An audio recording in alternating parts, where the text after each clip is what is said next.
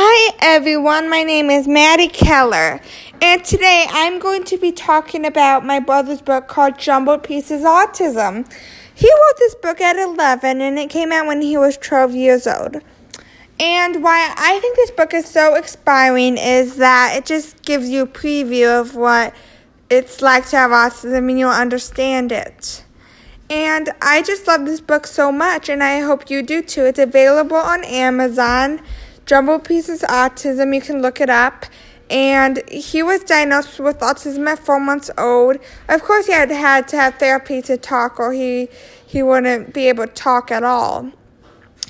And everyone has their ups and downs, and we've definitely had our ups and downs. We have our struggles and everything.